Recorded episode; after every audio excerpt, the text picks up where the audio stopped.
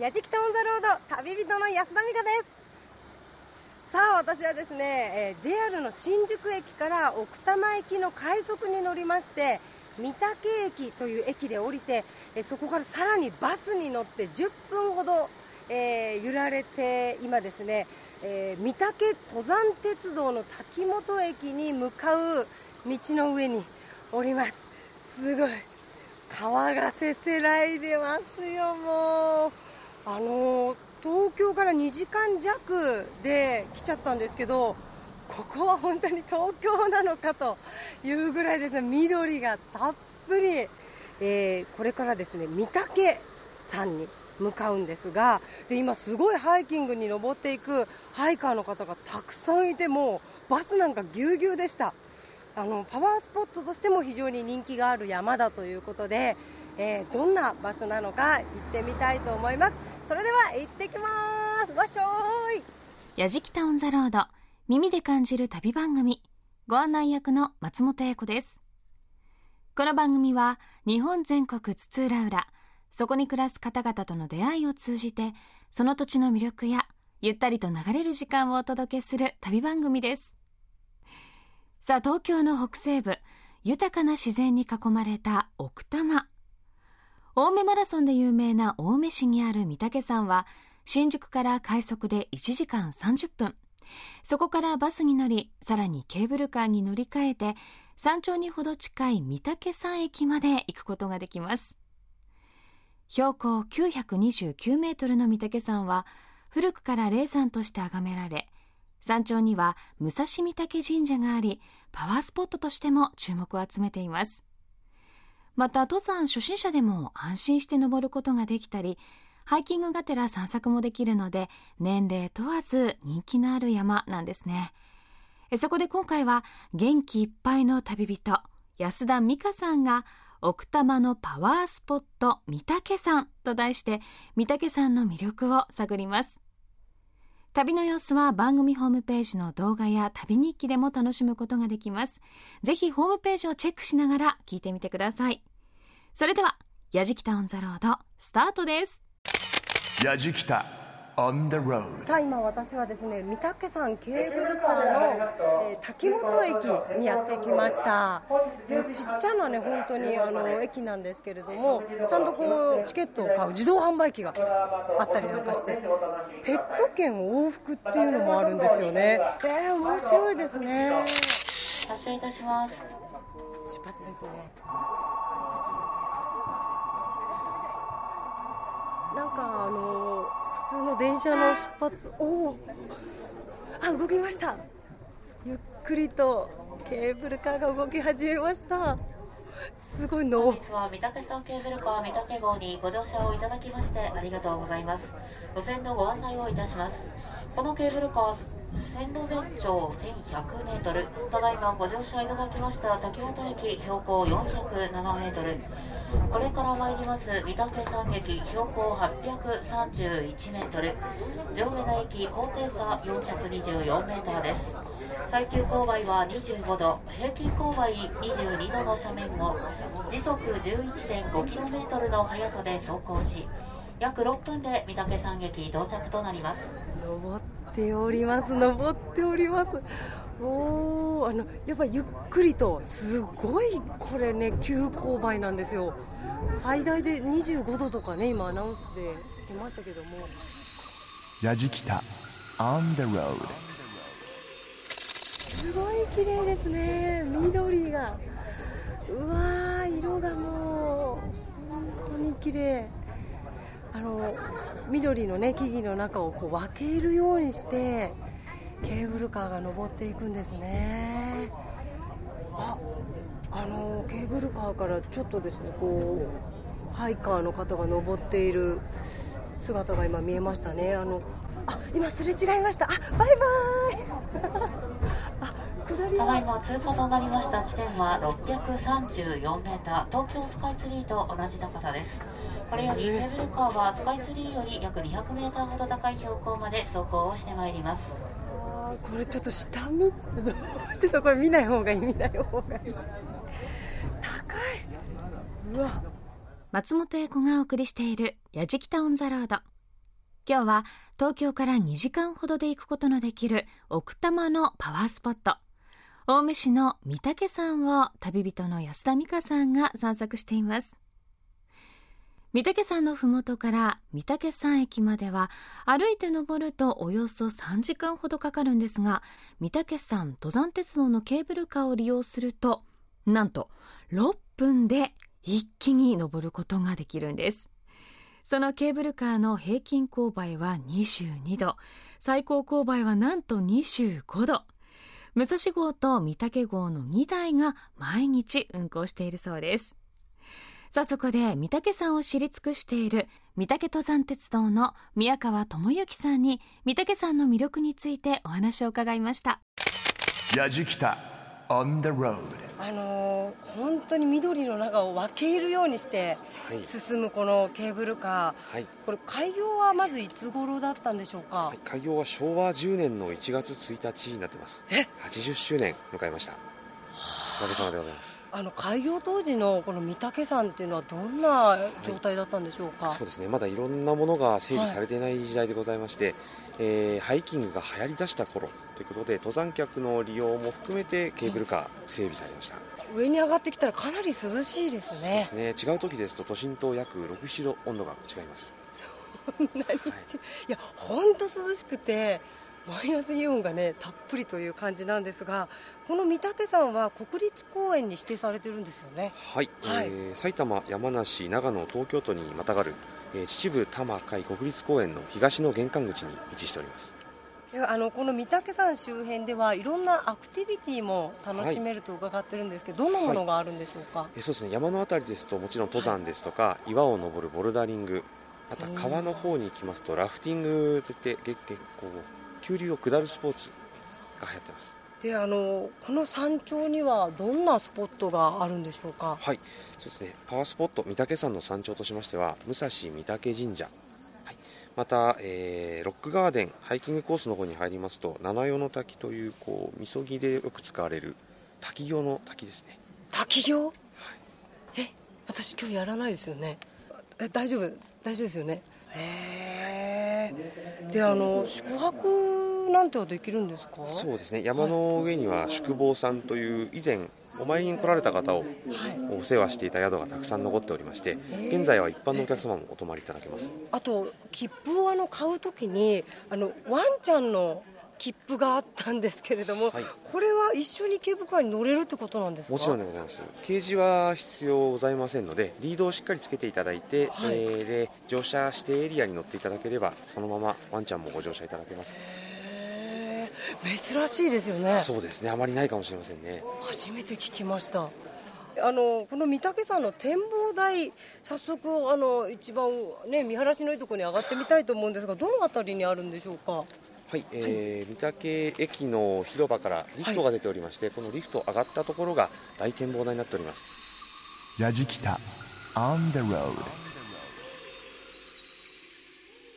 さあリフトに乗ってですね大展望台まで上がってまいりました。さあまさかのガスっています。すいませんあの宮川さん今日ですねスタはいッフにですね、はい。強烈な雨女がおりまして、えあのもう本当に程よくガスが出ておりますけれどもこれ本当だったらどんな景色が広がっているんでしょうか、えー空気が澄んでおりますとですね、はい。えー突き当たり奥の方にですね関東平野の北部が一望いただけます。で突き当たりには日光つくばえ？までくっきり見える時もあります。そんなとこまで見渡せちゃうんですか、はい。いやー。いやでもねあの手前のこう連なってる山々はね、はい。今日見えてまして綺麗ですね。えー夜になるとあのスカイツリーなんかがライトアップされてるのもえ？見えるんですか？はい。あらロマンティックこれ。いやーでもやっぱ涼しいですね。気持ちがいい。さあこの御嶽山パワースポットとしてもあの有名と聞いてるんですが、はい。あのどの辺りがパワースポットと言われてるんでしょはい。うか、、今立っております展望台からはい。ちょっと山の方に入りますとですね、えーこちらに産安社というお社がございます後ろ振り返りますと、はい。あのちょっと階段があってそ,、ね。の向こうに産安社はい。というのが。ある、良縁長寿安産などいろいろご利益がございますので。あらちょっと珍しいパワースポットですよね。そうですね。その、御嶽山の、ね、神社はい。自体も非常にこうパワースポットと言われてますもんね。そうですはい。古くからの霊場でございますんで。あ大変失礼いたしました。いえいえいえそしてあのレンゲショウマっていうお花がすごい見頃だって伺ったんですがはい、はい、えー今現在約1400輪咲いておりまして、おおはい、で全体でいうと5万株ございます。1000メートルあたりに咲く植物ですのでなかなかご覧いただけないですね。私も見たことないのでこれちょっと楽しみに来たんですけれども、あのちなみに宮川さんの一番おすすめの場所っていうとどこになりますか？おすすめはやっぱり群生地の方ですね。レンゲショウマが咲いてきますと、はい。あたり一面レンゲショウマって形で。もう歩いて1分ぐらいですね。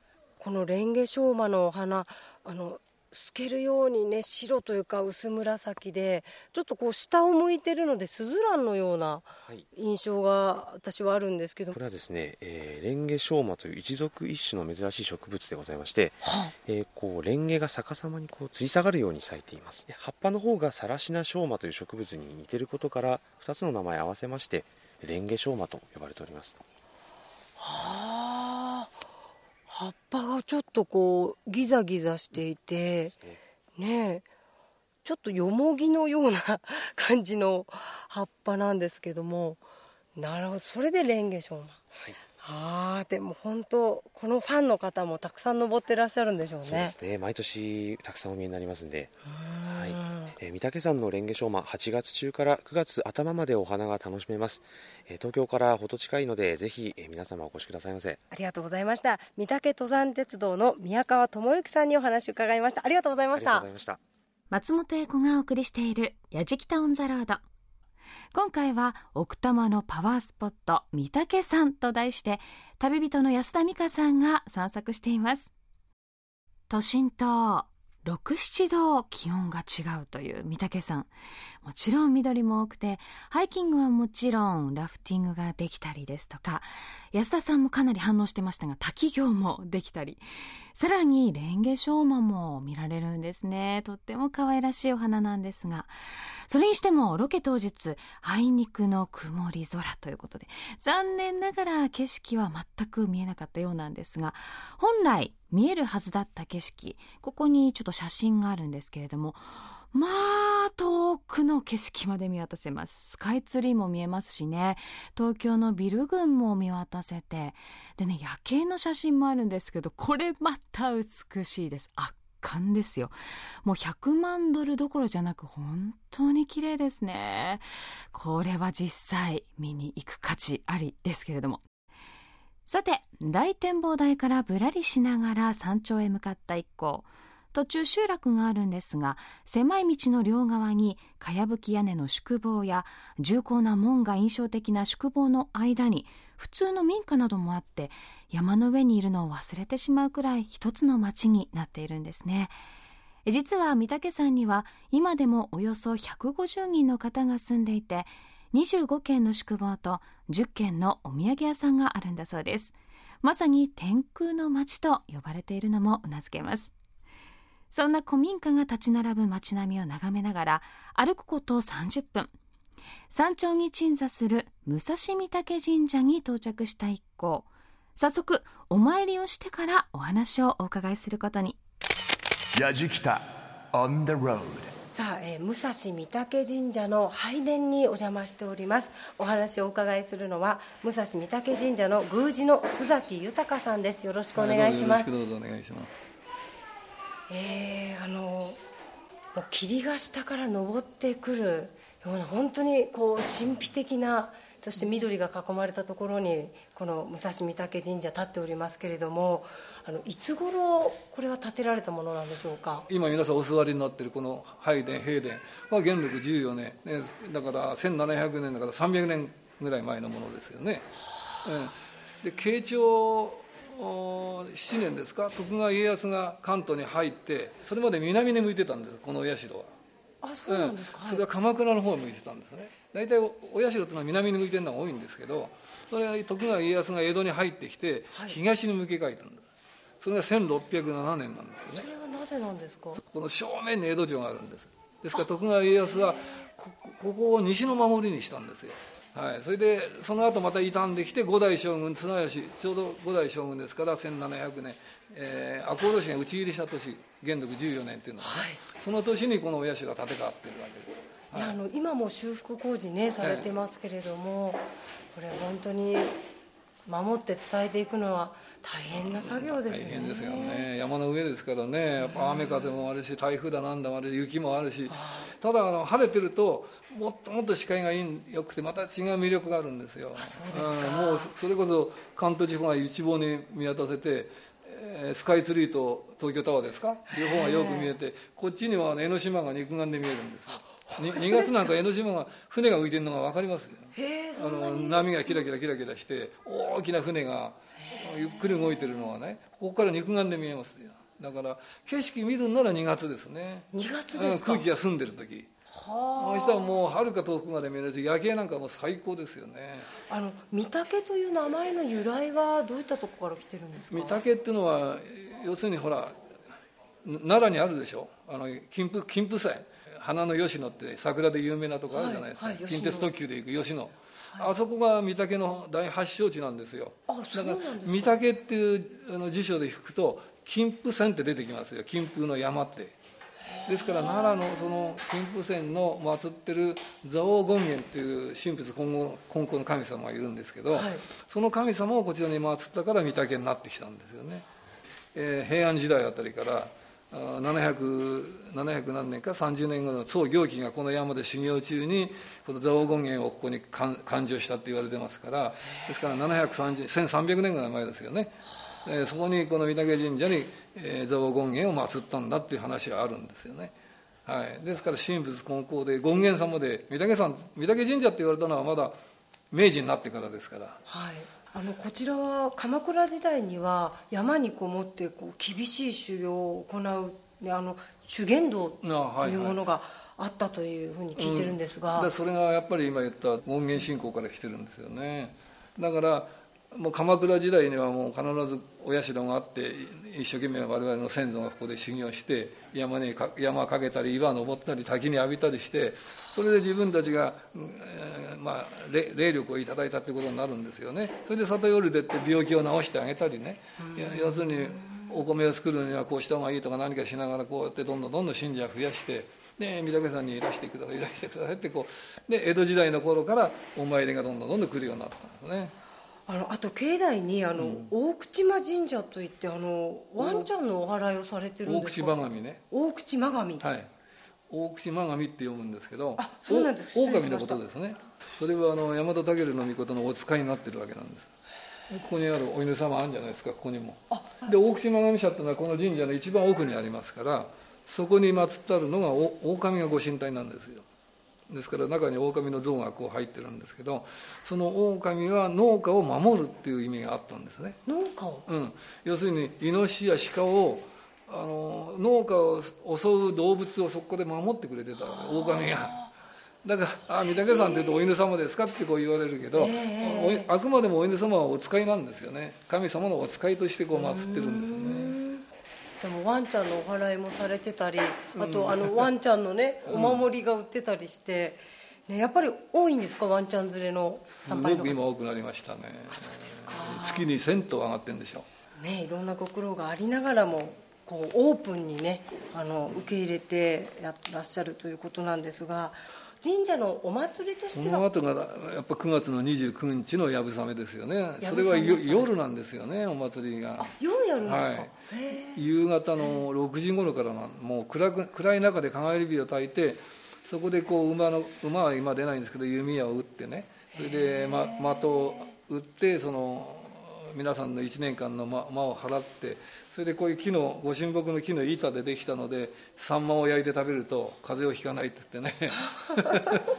サンマを焼くんですか 焼いてみんなその焼いたのを乗せて食べるんですよだからそのお祭りがあってあとは11月の8日に秋の大祭がありますよね。であとはもう1月の元旦祭とか太間に祭ってこうなっていくんですけどやっぱり御嶽山の一番大きなお祭りは5月の8日なんです。あ日の出祭って言いまして、はい。あの行列がずっと警部の広場からここまで出て神様おみこしに乗ってこのまたここに帰ってくるんですけどそのお祭りが一番有名なお祭りですよね。大きなお祭りですね。やじきた On the road. 本殿のさらに一番奥ですかねここが大口真神社というあのお犬様を祀ってある祠にやってきました。狼ですよ。普通はね、まあ、狛犬だと思うんですけども耳がピンと立って凛々しい狼が。やっぱ口の辺りとかねかなりこう こいいですね。さあじゃあちょっとお参りしてみましょう。じゃあ二礼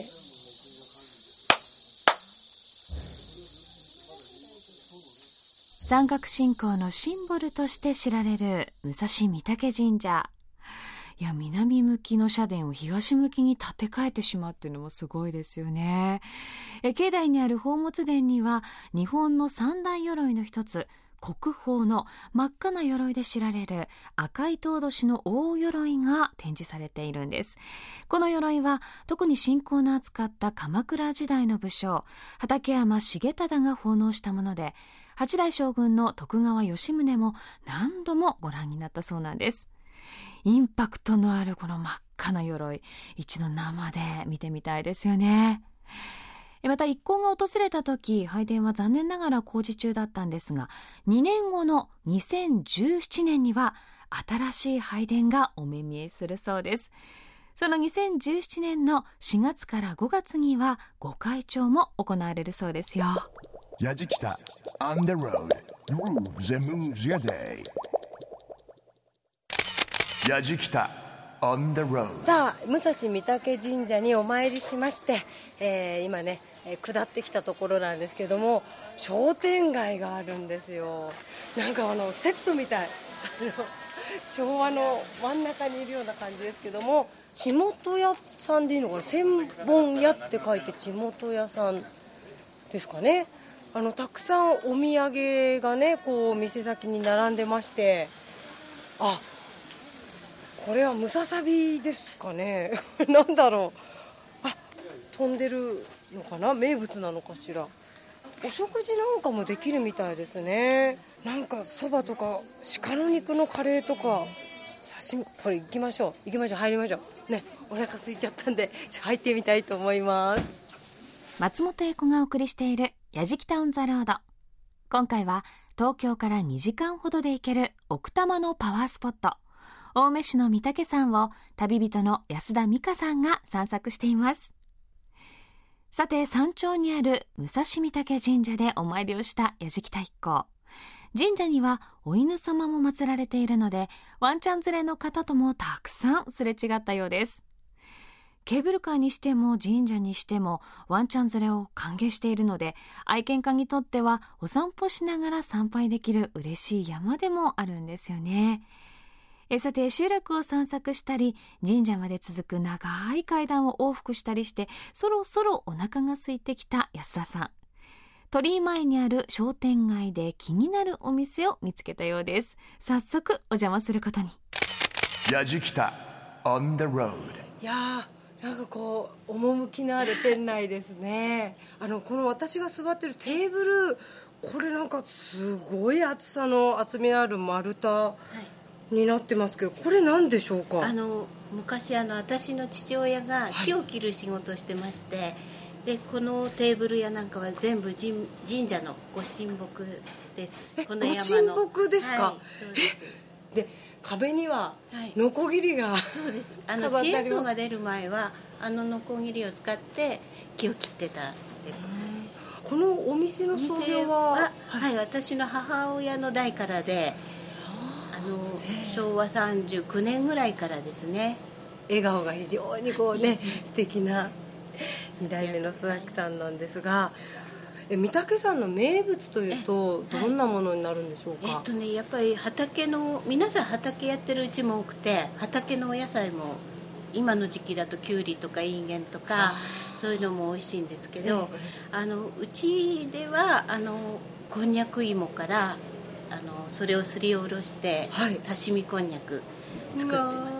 これだってお水がね綺麗ですもんね。そうですね。この奥の方行くと滝があったり沢が流れてたりするのででそこからうちでは汲んできたお水を使ってあのコーヒーとかお蕎麦のおつゆとかは出汁を取って使ってます。くー。も う聞いてるだけで美味しそうであのこちらのちもと屋さんのおすすめのメニューというと何になりまあすか？とはねあの鹿、奥多摩の鹿肉を使ったディアカレーっていう鹿のカレーが鹿カレーですか？はい。じゃあちょっとその鹿肉カレー早速いただいてみていいですか、はい、じゃあ今作ってきます。お願いしますさああの運んできてい。ただいて、刺身こんにゃくの方からちょっといただいてみます、あの中にはね酢味噌で食べる方とかわさび醤油で食べる方もいらっしゃるんですけどそうですよね。この山では結構生姜とネギとお醤油で夏場はさっぱりして美味しいです。いただいてみます。ちょプルプルすごい。いただきます。うんうん。美味しいですか？あの噛まなくてもいいぐらい柔らかいですねこの柔らかいところでこう練り具合を止めるのがそのタイミングが難しいんですけど。本当にいや美味しい。でこんにゃく臭さが全然ないですね、はい、と思います。あとこのこんにゃくにきな粉と黒蜜で食べるとちょっとあのわらび餅みたいな感じでスイーツとしても食べられますね、確かにあのわらび餅の食感にすごく似てますね、もうプルプルみずみずしくてここれはうん。 deer カレー。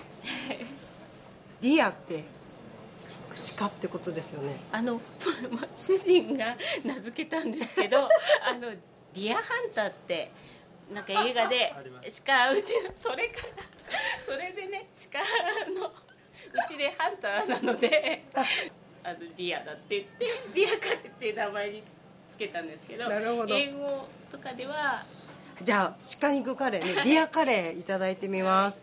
あの見た目は本当に普通のカレーなんですけれども。玉ねぎを飴色に炒めてはい。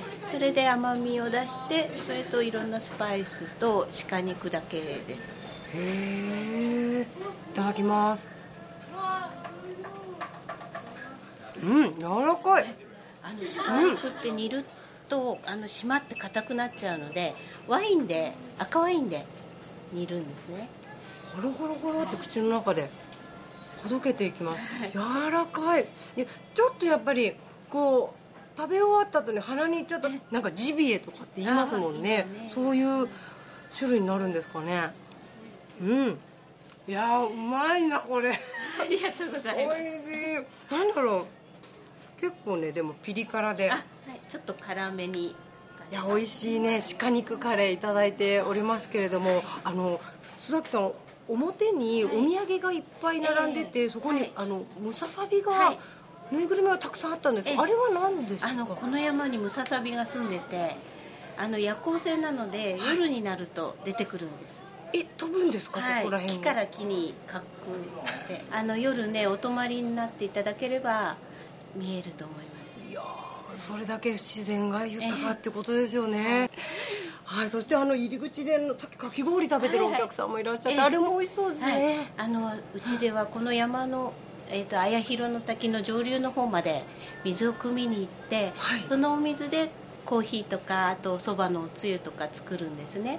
でかき氷の氷も山のお水を自分の家で凍らせてそれで作ってます自家製の氷で削ってらっしゃるんですね、はいだからふわふわしてちょっとあの柔らかくてあの頭がズキンときにくい氷になりますね。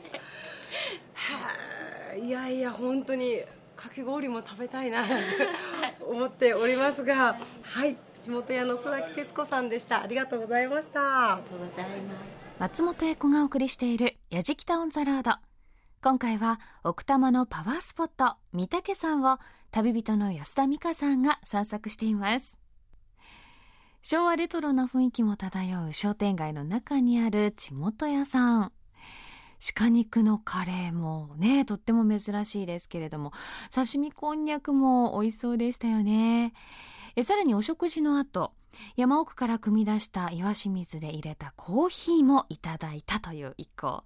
とってもまろやかで美味しかったそうですよ。また須崎さんもおっしゃっておりました野生のムササビ。御嶽山では9月26日から27日にかけてムササビの観察会も行われるそうなんです。興味のある方はぜひ足を運んでみてはいかがでしょうか。さて続いては商店街から歩いてすぐのところにあるかやぶきの宿御嶽山荘にお邪魔した一行。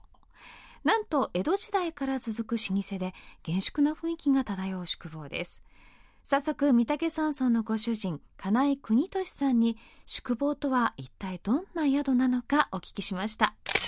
やじきた on the road 信者の方をお泊めしたり休憩でお昼を取ったりという施設ですね、ええ。あの河の方がお見えになって泊まったりするのはかなり江戸の中期、えー、享保年間あたりからかなり賑やかだったというその,、まあ、その前からあったんでしょうけどね、ええ宿坊ならではのこう、こだわりとか魅力っていうとどういうところになりますか？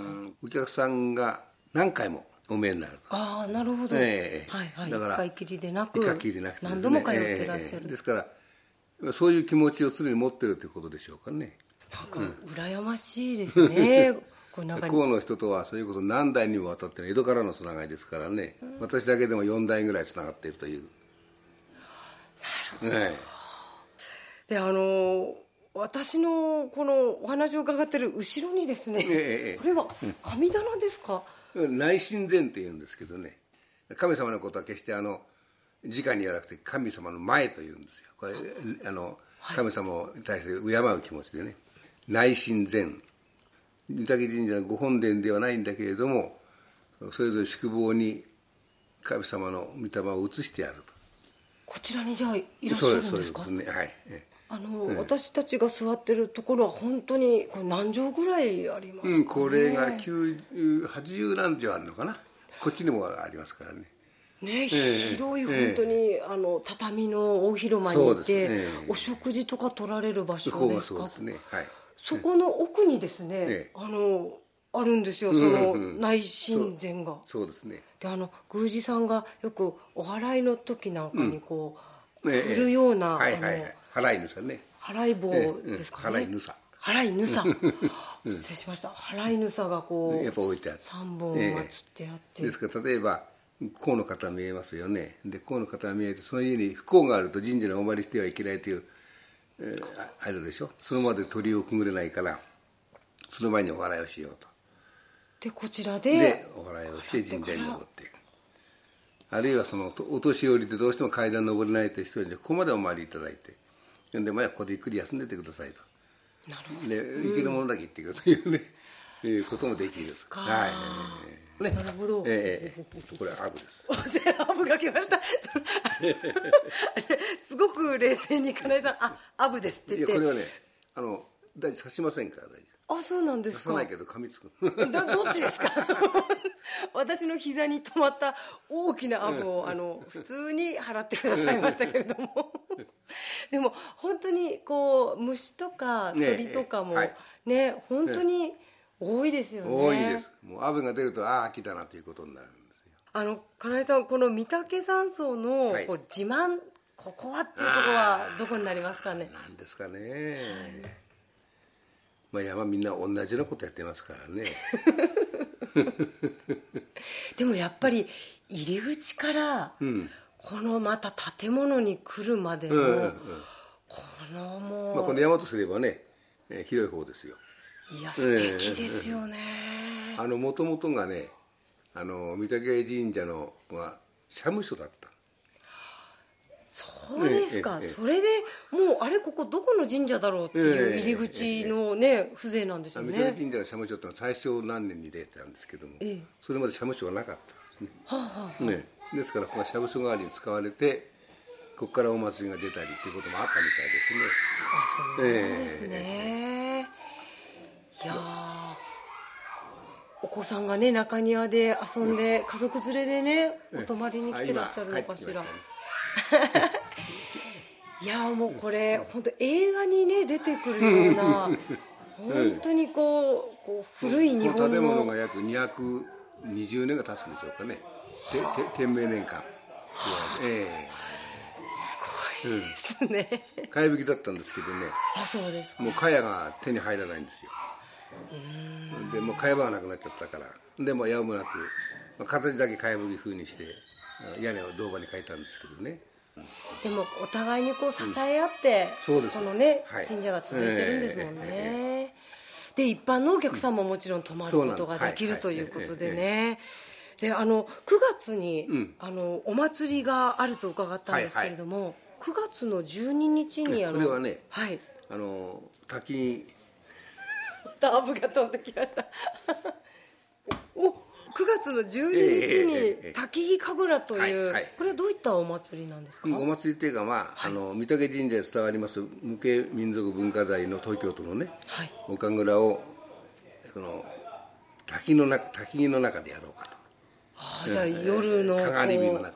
あら。はい。ええ。それを一般の方も見ることができるんですね。すえあらこれは。ぜひお越しください、ねえなかなかあれですよ。うん有限なものですよ。ですよね、ありがとうございます。え三宅山荘のご主人金井邦俊さんでした。ありがとうございました。どうもありがとうございました。やじきた on the road やじきたオンザロード武蔵御嶽神社から40分ほどですねまあ険しかった。みんな膝ガクガクになりながらですね山道を降りてきまして今ですね七代の滝という滝にね出てきました。いやすごい。マイナスイオンがもう溢れ返っております。すごいね切り立った岩場の間からですね綺麗な水が冷たい。触るともう気持ちがいいですねここは。でまたねワンちゃん連れてねここまでいらっしゃってる方もいていやーすごいですね。さあ今日はですね御嶽山をぐるり旅してまいりましたけれども本当にね知りませんでした。ねもう天空の街と言われるのがねよく分かりました。もうここだけで一つのこう世界がありますよね。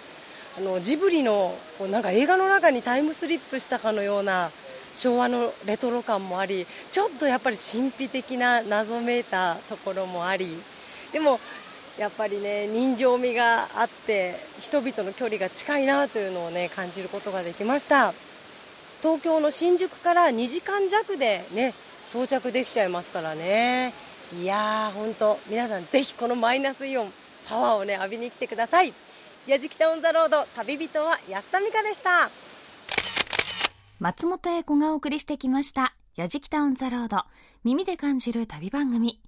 奥多摩のパワースポット御嶽山と題してお送りしてきました。いかがでしたでしょうか、まあ、御嶽山というだけあってこう単純に山だけがドーンとあるのかなと想像していたんですが神社があったりですとか商店街があったり宿坊もあって本当に広いスポットなんですよね。パワースポットも実際いろんな場所にあっていやこんなにたくさん楽しめる場所だったんだなというのを初めて知りました。ちょうどですねこの夏休みに私の友人も子供連れで行ってきたよなんてえ身近でね遊びに行っている人もいたんですけれども9月は連休もありますしぜひ足を運んでみてはいかがでしょうか。さあ今回の旅の様子番組ホームページの動画や旅日記でもお楽しみいただけます。アドレスは www.jfn.jp スラッシュやじきた。www.jfn.jp スラッシュやじきた。また放送終了後はポッドキャストでも配信をしていますのでぜひチェックしてみてください。やじきたオンザロード耳で感じる旅番組。ご案内役は松本英子でした。